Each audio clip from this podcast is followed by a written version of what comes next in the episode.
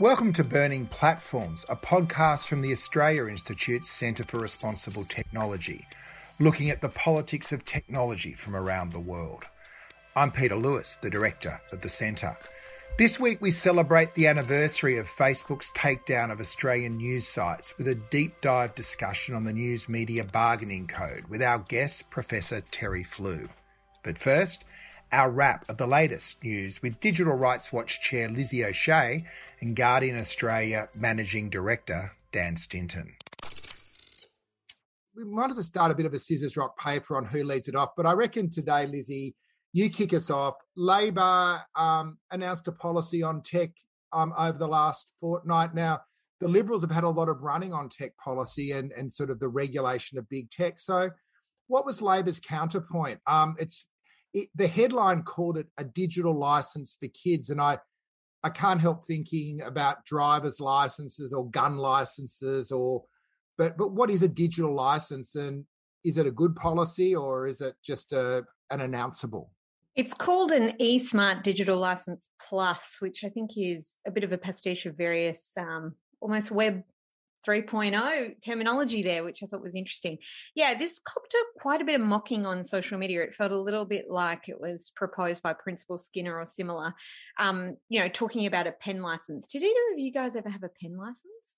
No. Oh, really? I definitely got my pen license, but I think, to be honest, if anyone saw my handwriting these days, I'd be strict. So, what was a pen license once you were legible? Because I yeah. legible. I ended up learning shorthand, and my writing went. Yeah. Okay, I take it back. Maybe you didn't get your pen license for a reason, but in general, the idea was that you would transition from a grey lead to a pen because you'd mastered kind of cursive text. But yeah, my my handwriting these days is appalling.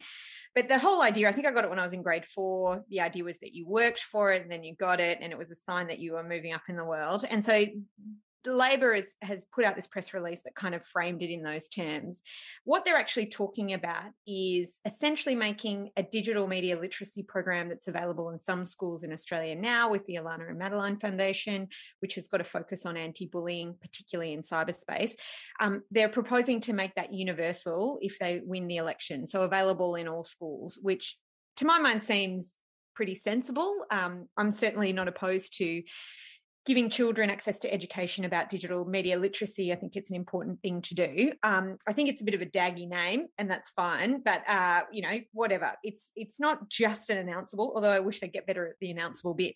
Um, the thing I wanted to raise, I suppose, in the context of this discussion is the conversation that we're having about online safety has definitely been dominated by the LNP Scott Morrison government.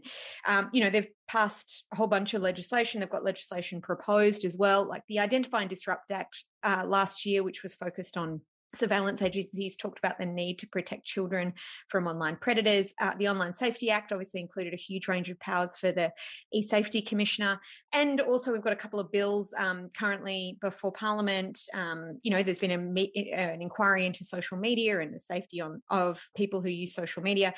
And I feel like this discussion has been really dominated by kind of moralism and policing as the, the answer to problems of online safety. So, in that way, I really wanted to encourage uh, a potential Labor government to look to literacy and education and empowerment as an alternative to that narrative around online safety. And I guess the other point I'd make, and I've got a piece I wrote about this, which I'll link to in the chat, is if it hasn't already been, um, was just also that I think it's fine to talk about literacy and education, uh, particularly for media with children, but uh, we've got to make it more expansive than that because technology touches all different aspects of our lives. And the government's commitment has to be more expansive than that, including uh, implementing some of the recommendations in the privacy review discussion paper, for example, uh, so that the Labor government, if it gets elected, is not just going to be talking about and educating kids about their um, rights online or how to engage on online safely, but are actually contributing to legislative um, action to make those spaces safer and more accountable. And management of data is a really obvious example. If we can limit how much uh, companies surveil, particularly young people, but children as well, I think that does contribute to online safety. So that's mm-hmm. kind of what we were getting at when we were writing about this topic I want to be encouraging and I think they should do more, even if it's got a slightly daggy name. Yeah, I must say that when I saw it, I reached out to Tim Watts, who was our guest a fortnight ago, with a bit of a WTF. Um, and, he, and, and what he came back and said, this is actually one of the recommendations of the ACCC digital platforms inquiry, and I've been whinging that they've only moved forward on the news media bargaining code and not the rest of the recommendations. Mm. If you go back and look at what Sims was saying about digital literacy, it was more expansive than just teaching kids like stranger danger. It's actually that that if you are going to have people growing up in these ecosystems that they're actually aware of the way they operate. So not so much just who to say no to, but a bit of a roadmap on how they work. And obviously, you're not going to make a nine-year-old read Shoshana Zuboff, but you've got to find a way of making them aware that they are not they they are also a subject of a particular business model that will exploit them if they don't know what they're doing. Totally. That's why I think uh, technology literacy can't just also be about media and consuming media. It needs to be how it fits into other ecosystems of our lives, including basics of how tech works, like how software and hardware interact with each other. Like it's very difficult to understand some of the power dynamics of the public debates we have about the regulation of technology without a basic understanding of that. And this is the time to be teaching them. Mm. I'm not from the school that all kids need to learn to code or anything like that, but I think we shouldn't just be combining it to um, to media, and uh, we probably need to think a bit more carefully about that. And there's also like ways in which it can be made fun. Like it, it doesn't have to be totally boring and dull well.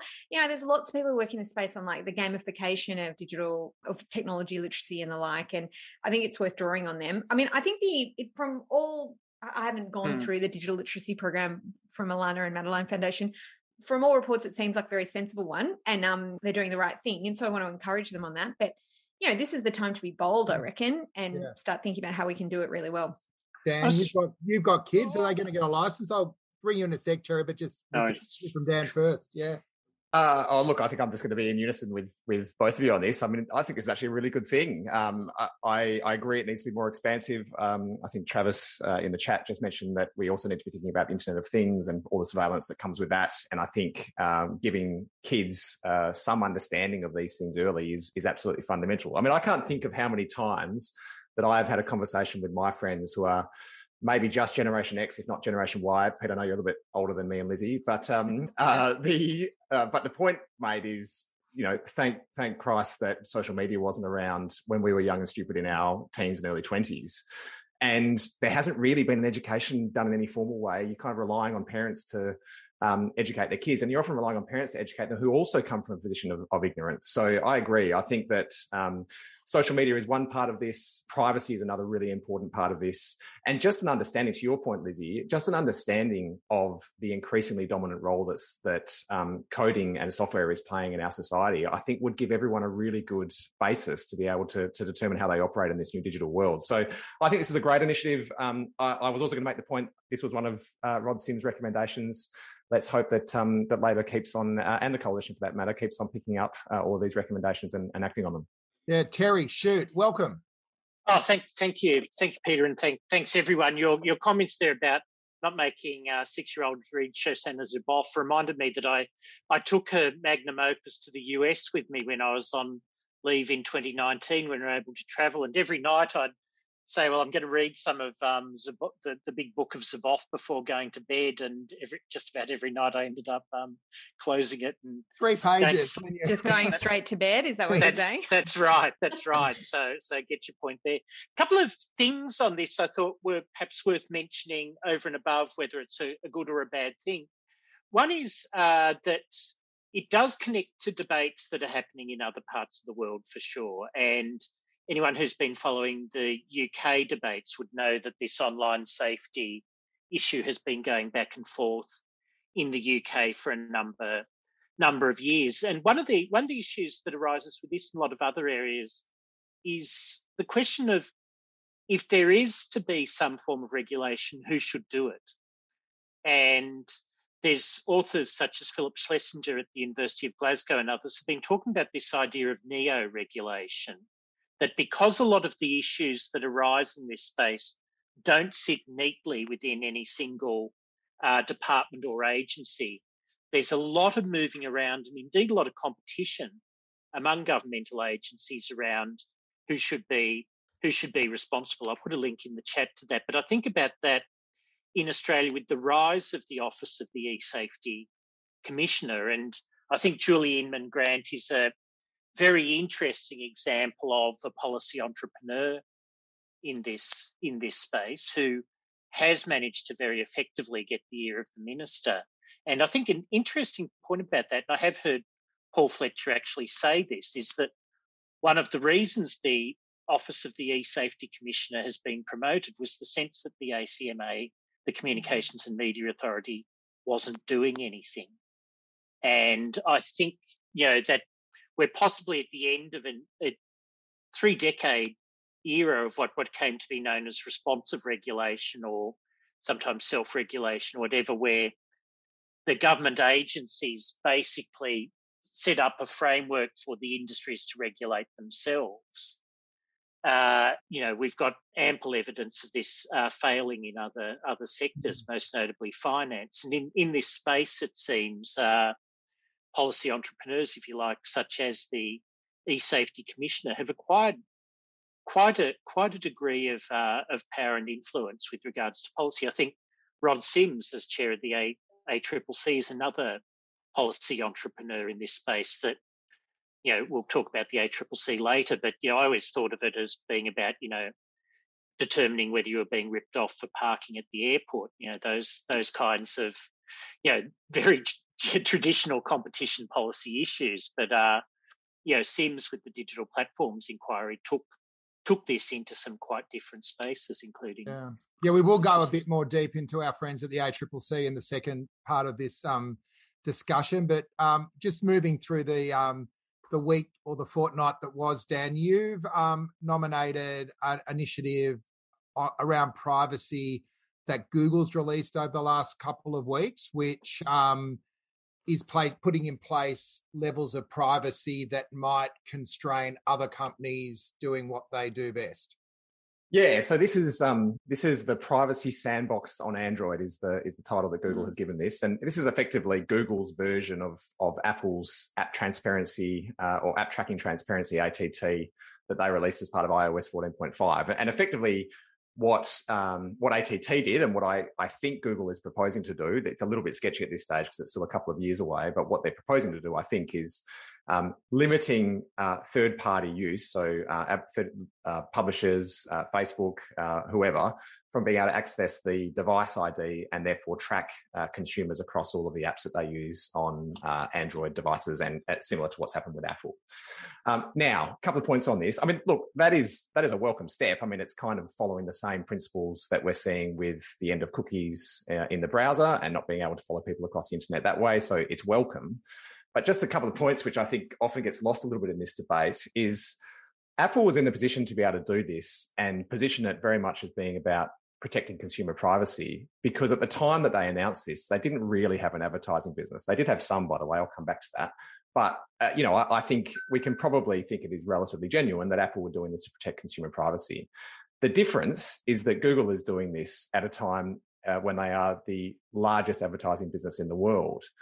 And the impact of this, while it will be good for consumers in one sense, it's terribly bad for competition because what it basically means is that third parties, such as Facebook, but not just Facebook, publishers such as The Guardian and everyone else, uh, will no longer be able to um, track users as effectively as they previously could for the purposes of creating segments, for the purposes of target advertising. But Google, as the owner of the operating system, can still collect all of that data on the basis that it's first party and they own it. And that will give mm. them a huge advantage in their targeted advertising capabilities, similar to what we're going to see when cookies go away from Chrome. And so I think just to give a sense of what the risk is for this, if you look at what's happened to Apple, so Apple, the only advertising business that Apple runs is their uh, effectively Apple search ads, which are the, the, sponsored ads that you see in the App Store around um, downloading apps in the six months or so that it's been since ATT was introduced, that business has tripled in its uh, revenue, uh, according to many media reports. Now, if something similar was to happen to Google, then I mean, help the rest of us because we're gonna we're gonna struggle even more than we do in competing against a juggernaut like that. So, this is why I'll finish my monologue now. This is why while this is a welcome step, it must come with the government stepping in, and introducing purpose limitations on what you can do with the collection and use of consumer data. Because if we don't have some guardrails on companies like Google, but also Apple uh, and others from being able to collect data from one use and use it for something else, namely targeted advertising, then it's going to create the competition issues we see now uh, so much worse. So, purpose limitations is your hobby horse, Dan. Um, do you want to just explain at one more level of detail and where that discussion is up to at the moment? Yeah, so um, just to explain what I mean by purpose limitations, it's not certainly not my concept. It's something which was introduced actually as part of GDPR, uh, not really enforced well in my view yet. Um, but uh, but watch this space. And effectively, what that means is to give an example, uh, someone like Google, for example, can't take the data that they extract from your use of Google Maps and use that for the purposes of selling targeted advertising in a completely different environment. I don't mm. think any consumer would think that that was a reasonable use of consumer data and, and it wouldn't be what they would expect to have happen. So you put purpose limitations in place that say whatever data you use uh, for the purposes of running Google Maps must be used for the purposes of improving Google Maps and nothing else. And if you do that, it substantially uh, reduces the surveillance and and the capability of the of the advertising businesses that mm. Google has has built. So um, hopefully that explains it. Yeah, Lizzie, Unity ticket there with Dan um, on purpose limitations. Yeah. Look, I, I, I, certainly wouldn't object to being introduced as uh, part of the review of the Privacy Act. I, I think it makes a lot of sense. I mean, I, I do. Um, it's sometimes hard to feel a bit sorry about for the the losers in a the fallout of a situation like this who are sad about losing access to um, rich behavioral data, I suppose. And that's that's the only thing I'd say about that, but that's perhaps a bit cynical and mean. I mean, one of the things that it does strike me is that probably Dan, this would see a company like the Guardian shift away from behavioral advertising towards native advertising. I'm not sure if that's something that you guys mm. talk about a lot, but it always struck me as a bit odd that media companies um, we're interested i mean it's preempting the, another discussion but we're interested in getting into bed with social media companies when in fact the data that they have about their users could be used to sell advertising in the way that they used to, perhaps when they were actually uh, hard copy papers. Um, and there's there's a lot to be said, I think, for preferring native advertising if you have to tolerate advertising over provided that it's disclosed and all that kind of stuff, as opposed mm. to say using behavioural information.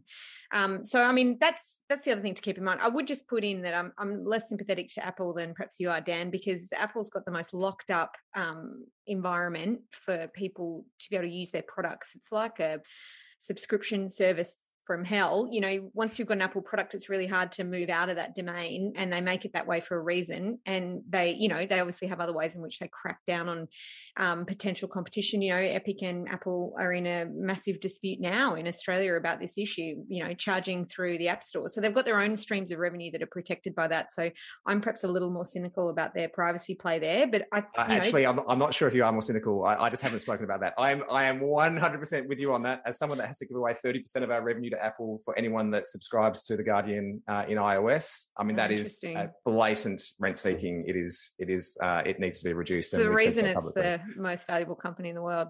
Yeah, so you know, yeah. um, I, I think we can. I think when when large tech companies that have profited from a data extractive data extractive business models now talk about privacy, we should always hold hold them in suspicion. Mm. Um, but yeah, I do think it is interesting that we are shifting and and actually feels like we're in a new phase of these companies' growth where they're less about you know giving away free services to acquire stuff and now concentrating their pipelines of data flows and and leveraging that as their value add to people seeking to buy advertising space so it is a different phase in some of these tech platforms growth and and it's interesting to observe yeah I, I might just bowl up my one which was really about the metaverse because you know it's it's my it, it's my favorite crazy idea um lizzie's too she loves it um, and and people should know that there has been an edict from Mark Zuckerberg that his workers are now metamates. Oh. Um, they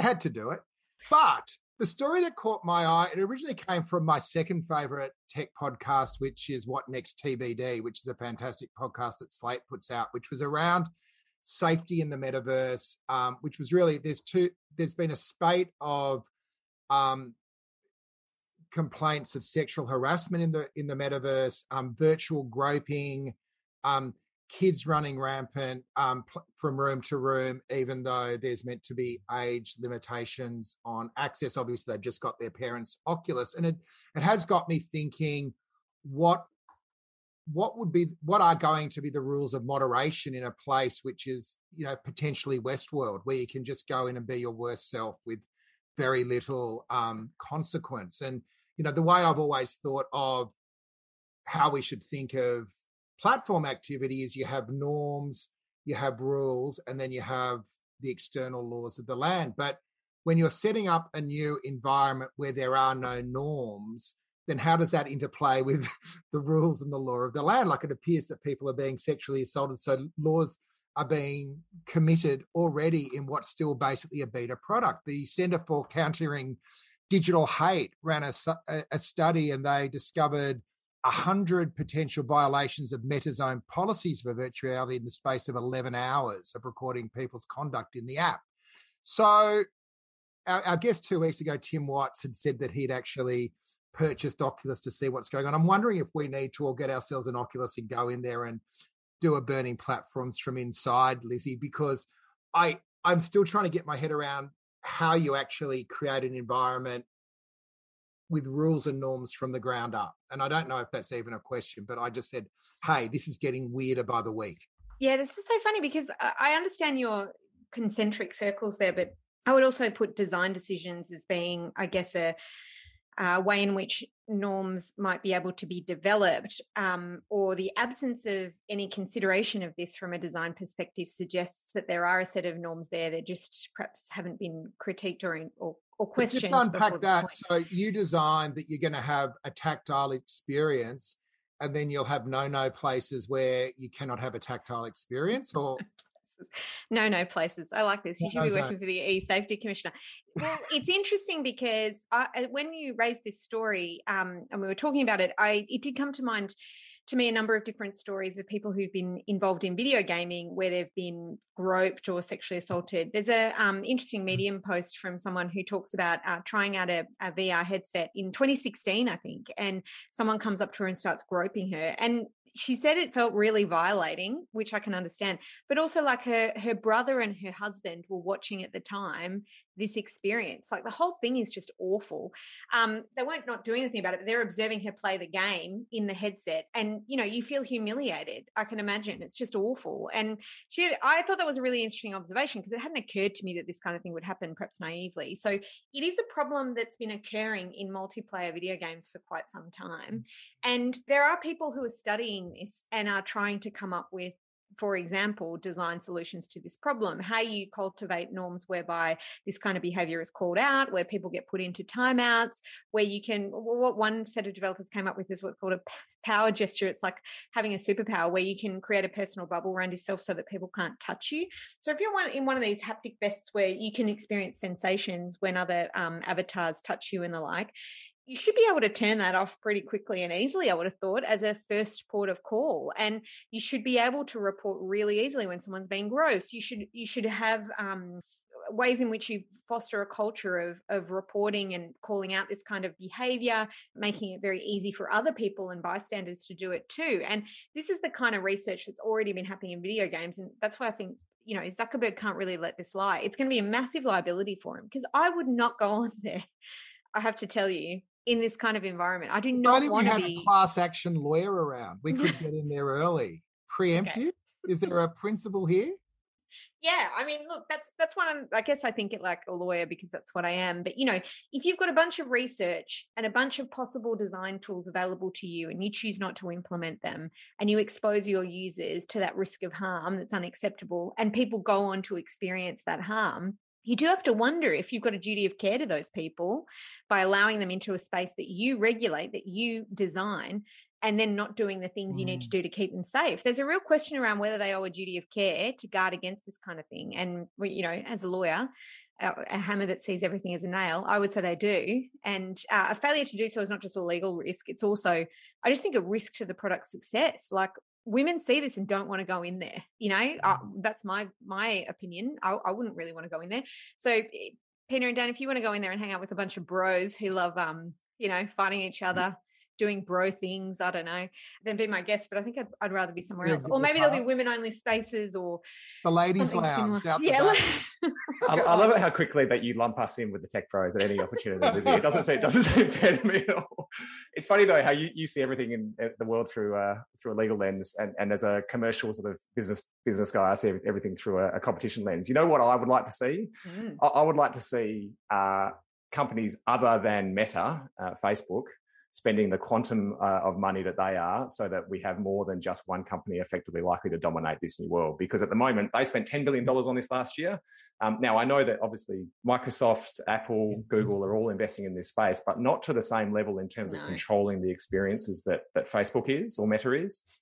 And so I, I think one of the solutions to this is hopefully that we have more people investing in this space rather than just one company. Doesn't that create doing... the virtual reality, Dan? Isn't that just accepting that this is the next frontier? Like, why does this have to be the next frontier? No, but my point is, my point is, is that I don't think it's inevitable that it is the next frontier, by the way. But my point is, is that if there was competition in this space uh, where privacy was something that people competed on in a way that we haven't seen with social media as sort of a, a parallel, then mm-hmm. hopefully we would see things such some of the things such as what uh, Lizzie is describing being developed from the start and hopefully that would create safer spaces which these companies could compete on and so you might have companies which would go well i've created our version of the metaverse whatever the hell you want to call it which is safe for women and women might be more inclined to go there but to answer your question peter i'm, I'm not convinced that pe- people want to spend lots of time in this space yet. I, am you know, I know that there's lots of talk about this being the next computing platform and it, it taking over from where the iPhone left off. I, I just, I can't see all of us wanting to spend wear these things on our face uh, for any more than, um, well, I don't know, a minute a day, if that. So uh, I'm, I'm unconvinced. Have you got a virtual opinion on this one, Terry? Oh, I think not so much. I, I agree with Dan about the not wanting to wear these things on your face. But I think I think we are going to see um, increasingly mixed realities in the workplace. I, I think you know, as someone who works in a university where I can tell you there is now incredible confusion about whether people are doing classes face to face or online. That COVID has just blown up something that was always potentially there. That the distinction between you know in class and online and so on is absolutely changing very quickly. And I think this is increasingly people's work environments as well. And I can see innovations in the mixed reality uh, space playing quite an important role here that I don't know that, you know, a decade from now we will be doing events such as this in the format in which in which we currently we Although I like to think are. this is our little mini metaverse in that I, I do think there is a sense that the this, this, technology, we are meeting together in a virtual space in a way that's different to just sharing a post on Facebook or mm. watching a pre broadcast or even listening to a podcast, that we're actually in this space at the one time. People are actively contributing. So it's just whether you need to go the next level down of um, a more intimate experience where we can feel mm. and touch each other, which is just like I wouldn't mind. I wouldn't mind checking out what that haircut looks like from the back. I have to say, Peter. uh, when I get to man bun, I'll let you know. Two more breaking news now. Facebook has announced it will ban users in Australia from viewing or sharing. So began the Great Purge as page after page of domestic and international news was blocked. Not all content is created equal, so it is important that uh, journalism is properly recompensed. Facebook and Google will be forced to pay for original content under a mandatory code. It soon became apparent that a voluntary code wouldn't cut. That there is a clear market power imbalance between, on the one hand, Google and Facebook, which are near monopolies or very close to monopolies on the one hand, and the media companies on the other. Facebook's decision to block people from sharing news in Australia is being criticized by lawmakers around the world, and it sets the stage for a much bigger showdown between the social media giant and governments and news organizations. It is a, a year since Facebook hit the switch in the middle of the negotiations over the news media bargaining code and probably hit it a little bit harder than they actually intended. So that we woke up a year ago and all news sites had their pages on Facebook blocked, but also a large number of civil society sites, um, the domestic violence hotline, um, Weather Bureau, and it was a it was a big deal. Like it was the largest platform in the world, um, blocking access of effectively Australian news sites and civil society from their platform. And there were negotiations. It was all over the news media bargaining code, which you know in some inter- iteration landed um, in a way that um, has created a whole bunch of deals in the media, which we're not quite sure what the substance is because they're all commercial in confidence. But you look at a place like The Guardian, they're holding a lot more journalists. So I guess the discussion for the second half of this session is not so much what Facebook did, but whether the bargaining code is a framework that has succeeded, um, whether it's the right way of approaching the contradictions between traditional media and social media. So I want to bring Terry in very soon, but I just, I know we've all got different views on this, and I just want to get each of you to reflect whether A, your views have changed over the last 12 months and, and, and where you have landed with this particular piece of social policy. So I'll start with you, Dan, because you've been closer to it. And I know there's some things you can say and some things you can't say. But what's your take? Is it what you thought it would deliver and um, how has it affected your your your business? Sure. Um, look, this is a there's so much you can say here. I'll try and keep this brief. Mm. Um, look, I am a massive fan of the News Media Bargaining Code. Uh, I have been a massive fan of it for a long time. Uh, obviously, there's differing views on this, um, and we'll no doubt get into those. But uh, just a couple of points I, I, would say as to why I'm a fan of it. I concede the point, which I think you've made before, Lizzie, that it is not, if you were starting from scratch and trying to regulate the platforms, you wouldn't necessarily go down the news media bargaining code route. There, there some kind of perhaps digital tax which is then redistributed to uh, news publishers, would make sense in a lot of ways. The problem is that probably that probably runs foul of free trade agreements, and I'm not sure that it's actually going to be something which we could actually get up. So I regard the News Media Bargaining Code as a as a pragmatic solution to dealing with the dominance of Google and Facebook on the digital advertising market. Um, and the other point I would make is there are there are it's important to look at this in the context of what has it done for public interest journalism. And from the Guardian's point of view, at least, look, we have massively increased the size of our newsroom uh, as a result of these agreements. Um, to be clear, we were growing anyway and going well, but what it has done is it's brought forward the investment that we probably would have made over the next sort of two or three years into a year and, and really accelerated our growth. And that's made us more able to compete with Nine and News Corp and others in a way that we couldn't previously because uh, we were we were relatively small and still are, but but but less so now. So, look, I remain uh, a big fan of it. I think we've also seen uh, News Corp and Nine um, hiring more journalists and not announcing any redundancies. So, I think to your point, Peter, we don't know the full extent of the success of this, but I think we can assume that it has at least um, strengthened the companies which employ most of the journalists. Um, the downside, obviously, is that Google and Facebook have not been designated under the legislation. And therefore, they still have the ability to be able to pick winners with regards to who they do deals with. And what has been disappointing is that Facebook in particular, not so much Google, because they've done a lot of smaller deals, but Facebook in particular has not done as many deals with smaller publishers as uh, I would have liked to have seen. Um, I still think, though, on balance, when you look at it, this has employed uh, and no doubt saved hundreds of journalist jobs in Australia, and that is good for Australian democracy. So I remain a, a very big fan of the code and, and what it's achieved. Hmm. What about you, Lizzie? Like, I know where your starting point was. Have, have you has your view changed in any way, or are you pretty much where you were 12 months ago? Uh, no, I'm, I, I think I'm pretty much where I was. Pretty consistent, aren't you? I mean, yeah, it is pretty disappointing, but not surprising that uh, there hasn't been a deal done with the conversation or SBS. It's not surprising to me that none of the moves have been made to designate any of these platforms, notwithstanding that. I think it is good that the ABC is going to invest the revenue that they're obtaining from this into regional journalism because it's sorely needed. Um, but I think it is pretty depressing that we've seen no new funding of the ABC, just to relax on the freeze on uh, the indexation of their funding.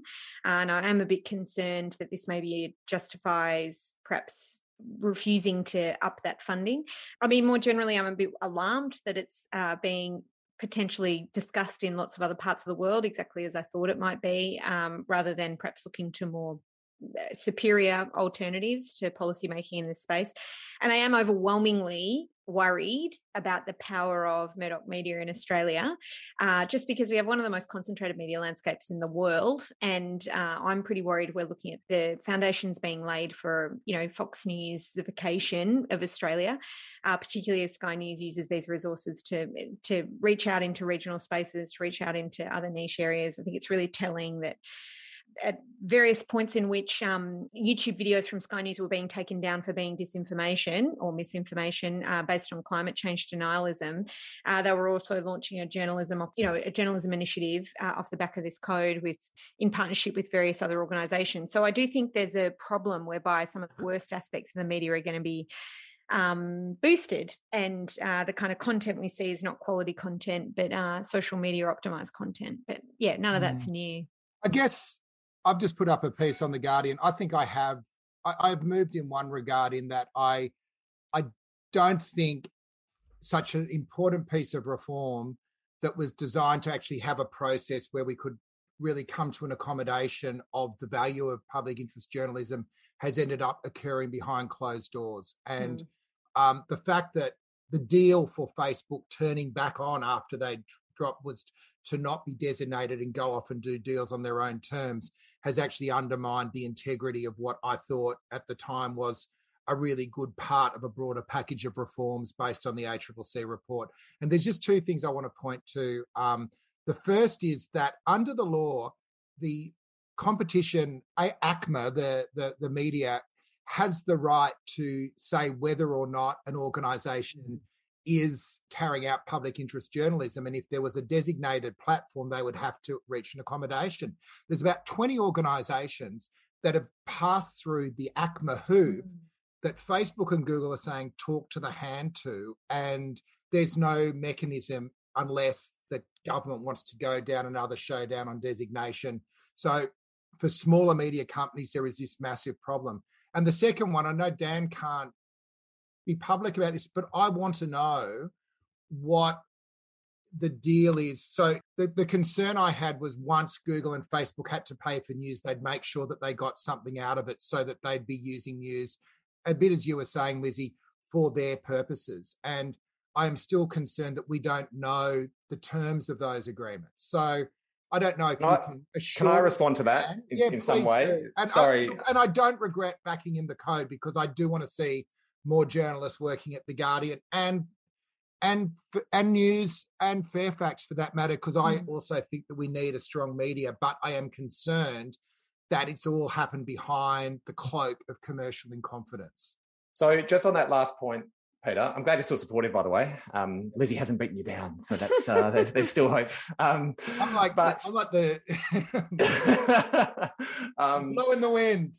But but look, I, look, as you said, I can't go into the specifics of the agreement because they are commercial in confidence, and neither can any uh, of the media organisations that have done deals in Australia.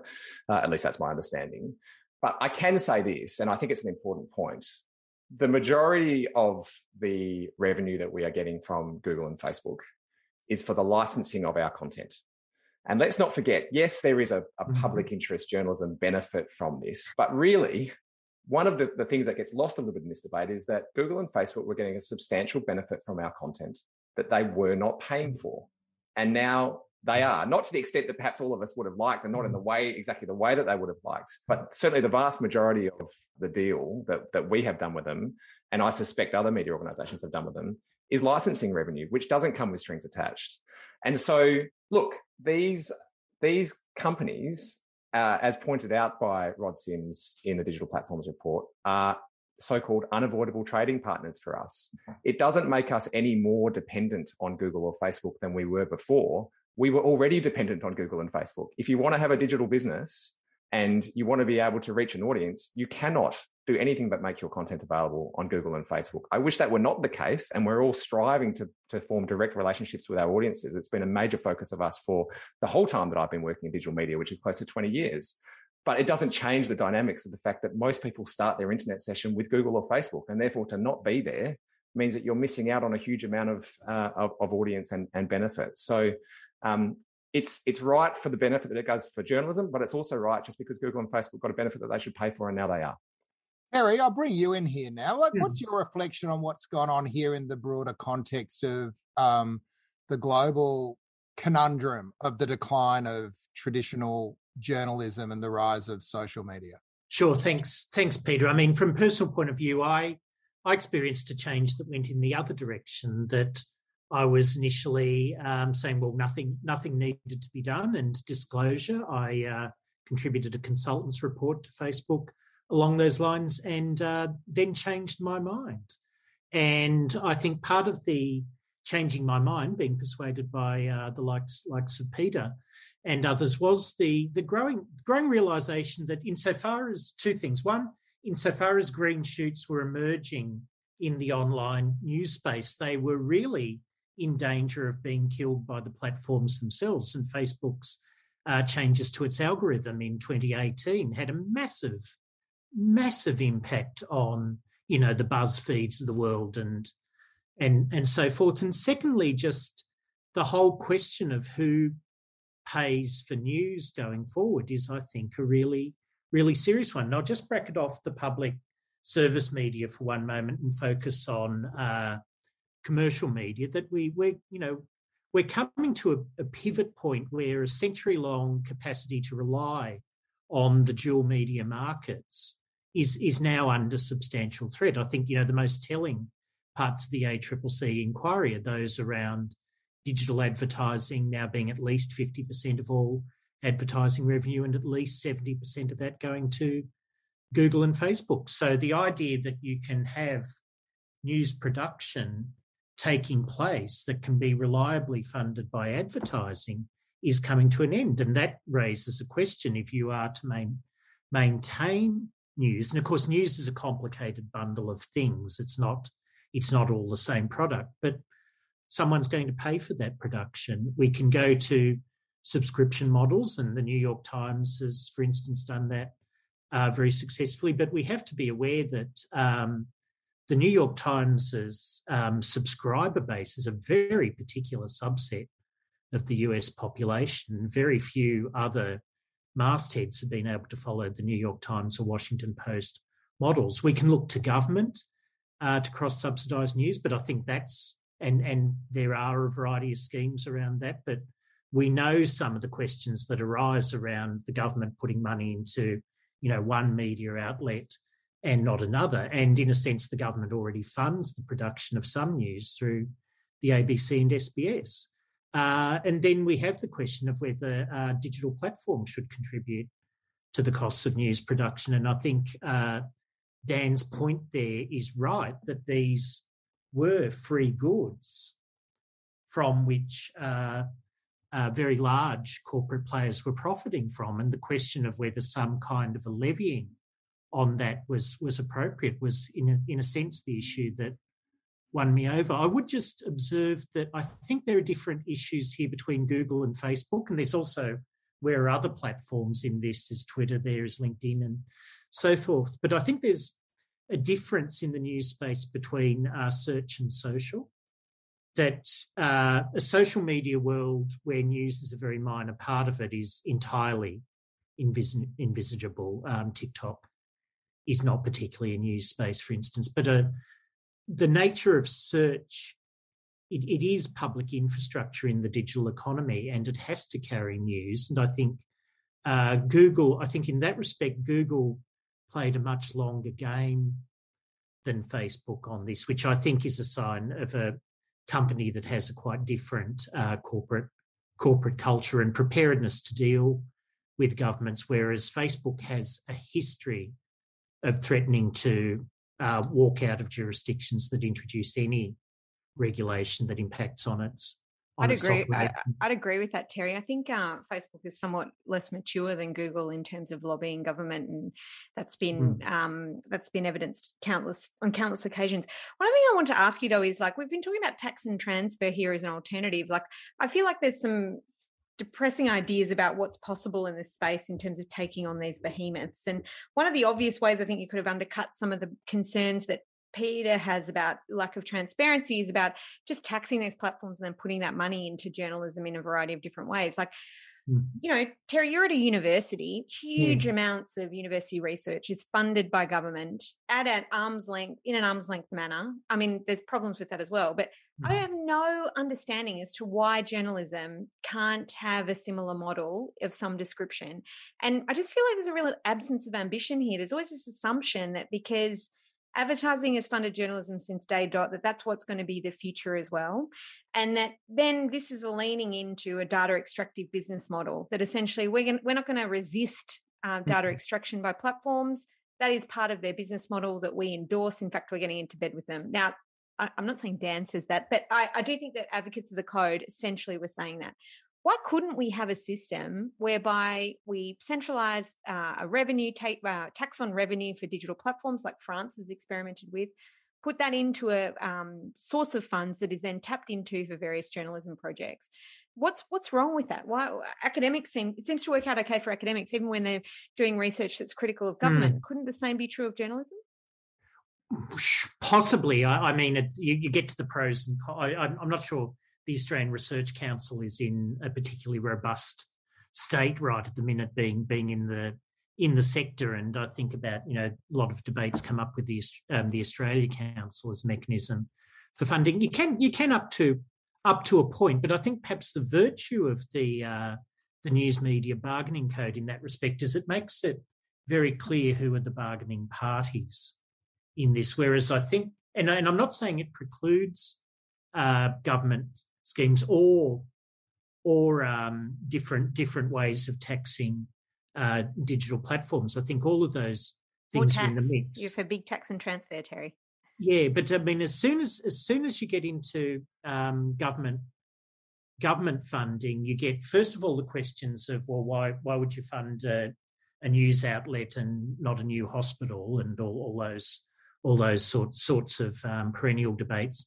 And second, secondly, and there is some evidence of this in Europe, uh, when you get direct government funding of news providers, there are real risks of political interference all the way down the line.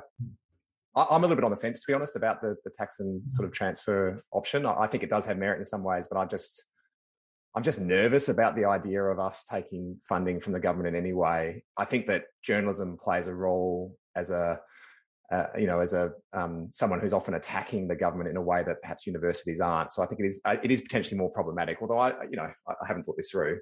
Perhaps that's obvious. Can I just come back to your other point though on on advertising? Um, uh, I think that the way to, I think they're two separate issues. I think that just because we are asking for payment for the benefit or receive payment for the benefit that the platforms receive from our content and they are advertising businesses doesn't change the fact that we still need to have privacy reform. And those are two distinct things. And if we had privacy reform, which did its job, you could have both Google and Facebook, and I hope we get to this point. You have both Google and Facebook paying for the benefit they receive from our journalism, which they are now doing. Um, and you can have privacy reform, which significantly restricts the surveillance um, tactics, if you like, or strategy that underpins a lot of digital advertising both of those things are possible. It's an it's an and, not an or. So well, it can also involve making them pay tax. Like just because they're paying a, a, market accommodation for their monopoly power doesn't mean they shouldn't be paying tax either. And the the hmm. broader mm. piece about them hiving off their profits through a license to a tax haven, it just the glo- like that's a global challenge that needs to be to be addressed. Sure. But it, they're they're taking the piss out of the world, really, aren't they? Mm. Is that a technical term? but but it's a fair point. Like it's a fair point. Like I I completely understand. By the way, Lizzie, your concern mm. around mm. uh, around does does this deal potentially entrench some of these practices? I guess it does if we don't do anything else. But if yeah. we if we actually reform privacy, um, as well as some of the things that Pete's talking about, tax reform and everything else, then hopefully we can we can all of these areas can improve and yeah. this goes back to the other problem with the bargaining code was that it was one of 23 recommendations hmm. another which was digital literacy another one which was privacy another one which was disinformation another one that was ad tech so and Lizzie and everyone was rightly cynical that this was the one at the head of the queue as if it was a cure all because it was the one that put money not just in Guardian's pockets, but in Murdoch and Costello's. So we are right to be cynical about this process. And until the rest of that inquiry and its recommendations are moved on, that cynicism will remain. Yeah, I mean, it's hilarious to be advocating for digital literacy education when, you know, Sky News is a source of disinformation, which is now mm. a key provider of supposedly quality news in this country. I mean, the other thing that I hate about this is that it is privatized in the sense that um, why has the um, government vacated the space in terms of being a provider of infrastructure of social engagement in online spaces? I mean, this is Pete's big hobby horse. I think he's putting up his hand for a reason. Mm, um, oh, you know, air conditioning on. Okay, he's turning the air conditioning on. Fine, not got any mm. new ideas. But the point, of course, is that government should be investing in building infrastructure so that people don't have to be by default dependent on Facebook as a place to you know make friends with your neighbors in the street mm-hmm. um, to you know set up mutual aid societies in the course of a lockdown during a pandemic to share news and local content that if you're in a regional or mm-hmm. rural area like the government should be investing in this so th- there's multiple layers in which that big fund for journalism might work it might also might subsidize cadetships in journalism but it might also subsidize the infrastructure to be able to distribute quality content and also then ultimately facilitate what I would like to see online community building that isn't subject mm. to corporate surveillance. And that's another form of governance that I think partly this code just kind of displaces all that discussion. It's like not even on the agenda. And I, think there's potential problems with that. Um, Pete's thought about this a lot more than me, uh, but there's things that we have to be careful about. But I also think not not discussing that seems like oh we've given Scott Morrison a free kick. He just doesn't have to do anything about this. Doesn't have to think about what society might look like in five years' time and start investing in the infrastructure necessary to get there. And that seems like a terrible shame to me. I think one of the big issues around uh, the future of news that is not addressed by this code is the future of local and regional mm. news. And and really, we've seen you know the news deserts phenomenon. We've seen a kind of implosion of non-national, non-metropolitan news news sites around around the country, and I think it um, it comes it comes back to bite. I mean that and the limits the limits of the sort of the subscription model in the US are very apparent that you can build strong brand platforms on the east coast and the west coast of the US but in the rest of the country, the the news system is collapsing. And sorry, I think I can give you some insight right. into why this happens. Yeah. By the way, sorry to interrupt you, but just on this one point, just yeah. for everyone's benefit. So, so the Guardian is is about sixty percent of our revenue now comes from our readers. So from from mm-hmm. voluntary contributions mostly, but um, I mean you can you can put them in the same category as subscriptions in a way. Uh, forty uh, percent from advertising the problem with these regional mastheads is just the economic uh, economics don't stack up. So mm. um, you know, even the most successful of us are only signing up about two to three percent of our audience to become a subscriber of our publications. And if you're only getting two to three percent of a town which has fifty thousand people in it, you can't run a business. You just can't. It's it's impossible to build something of substance. And the other problem is is that because digital advertising has become so much about targeting, uh, you can't really run an advertising business in those uh, markets either, unless it's in the classified space, which you know some are having success mm. with. So it's really it's uh, it's a really difficult problem and hard to solve. Um, I don't have the answers there, unfortunately. Probably that's a bit depressing, but that's that's the reality. So I, I, did pose the mm. question in my Guardian piece whether we sh- are eating chocolate mud cake or something else.